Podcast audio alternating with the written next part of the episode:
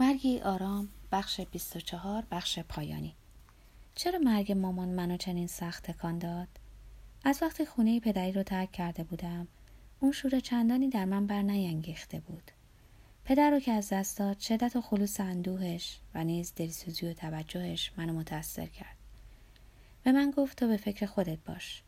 چون تصور می‌کرد جلو اشکامو می‌گیرم تا به غم و اندوهش نیفزایم. یک سال بعد مرگ مادرش فقدان دردناک شوهر را در یادش زنده کرد. روز خاک سپاری حزن اندوهش چنان بود که مجبور شد در بستر بمونه. نفرتم از بستر زناشویی را که خود در آن به دنیا آمده بودم و پدرم در آن مرده بود به فراموشی سپردم و شب رو کنار او گذروندم. او خوابیده بود و من نگاش می‌کردم. در پنج و پنج سالگی با چشمان بسته و چهره ای آرام هنوز زیبا بود.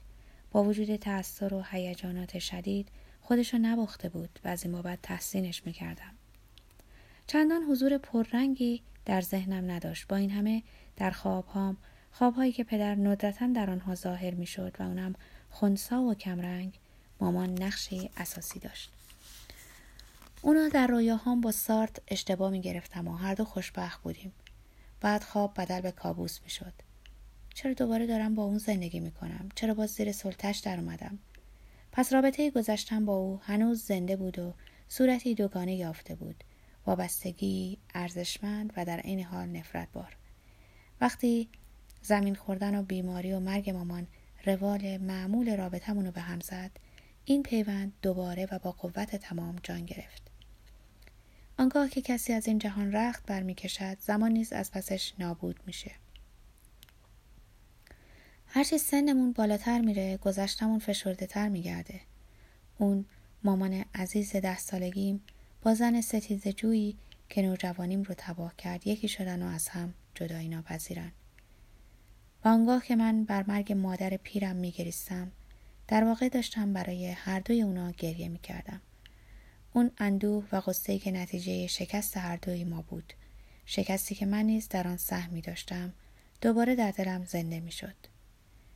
نگاهی به عکسی از اون سالها میندازم من 18 سال دارم و مامان حدودا 40 سال است امروز تقریبا می‌تونم مادر یا مادر بزرگ این دختر جوون با آن نگاه محسون باشم دلم برای هر دوشون میسوزه برای خودم که انقدر جوون بودم که چیزی نمیفهمیدم و برای مادرم که آیندهش تباه شد و لذتی از زندگیش نبرد.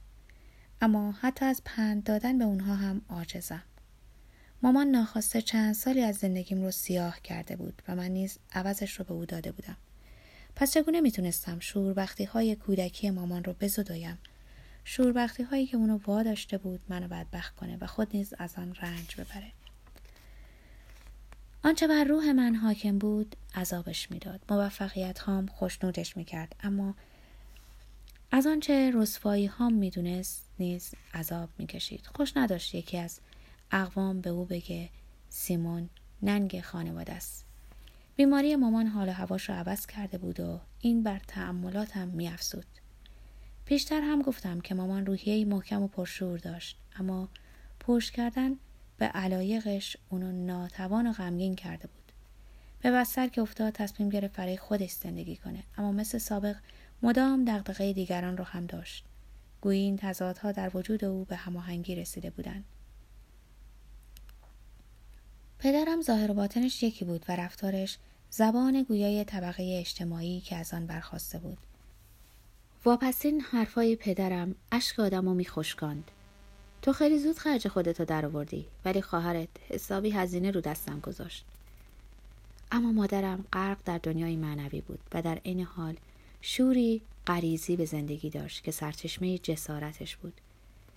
پس آنگاه که به اهمیت جسمش پی برد قدم در راه حقیقت گذاشت و خود رو از چنبره سنتهایی رها کرد که بر هر آنچه در او صادقانه و جذاب بود پرده می‌کشید آن وقت بود که گرمای محبتی رو احساس کردم که حسادت شکل ناخوشایندی به اون بخشیده بود. محبتی که او ناشیانه و نسنجیده ابرازش می‌کرد. در میان کاغذهای مامان شواهد جالبی از این موضوع یافتم. او دو نامه را از کاغذهای دیگرش جدا کرده بود. نامه اول رو یک کشیش نوشته بود و دومی به قلم زنی بود از دوستان قدیمیش. نویسندگان این نامه ها به او اطمینان می‌دادند که من روزی به جانب خداوند باز خواهم گشت.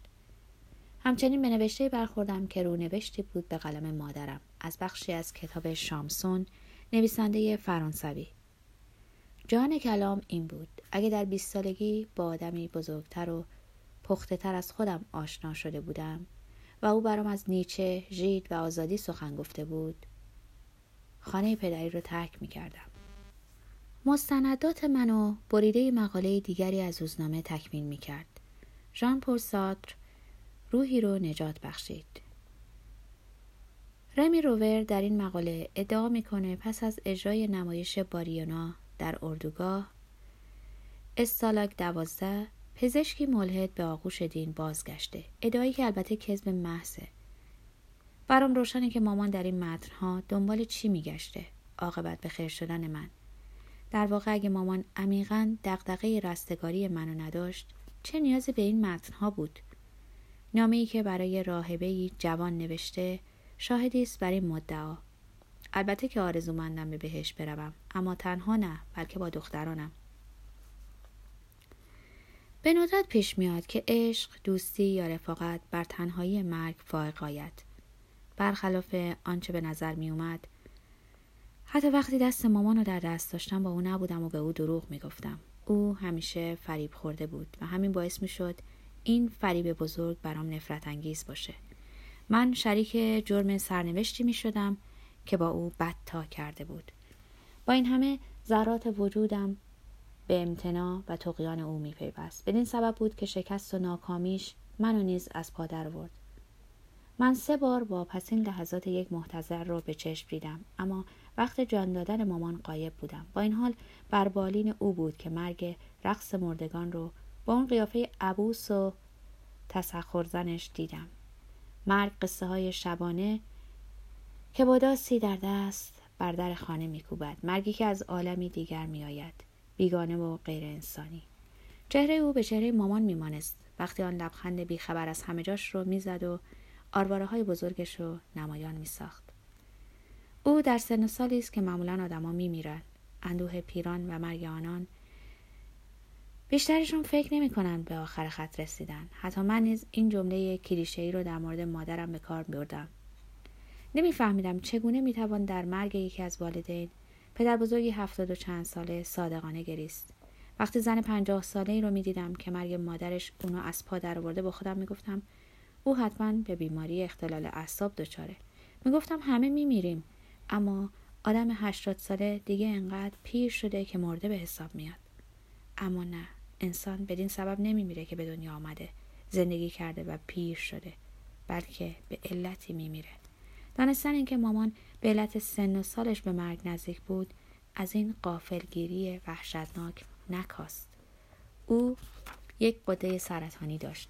سرطان انصداد شریان منارستایی ریوی همانقدر وحشیانه و پیش بینی ناپذیرند که از کار افتادن موتور هواپیما در سینه آسمان. مادرم در اون انزوای احتضار همه رو تشویق به خوشبینی می‌کرد و بهای بی نهایت هر لحظه رو می‌دونست. پافشاری بیهودش نیز پرده اطمینان بخش ابتزالات روزمره رو میدرید. هیچ مرگی طبیعی نیست. آنچه بر سر انسان میآید هرگز نمی‌تواند طبیعی باشد زیرا حضور انسان جهان رو به پرسش می‌کشه. همه میمیرند اما مرگ هر آدمی برای او یک سانه هست حتی اگه اونو بشناسه و به اون تن در دهد. باز خشونتی است ناروا.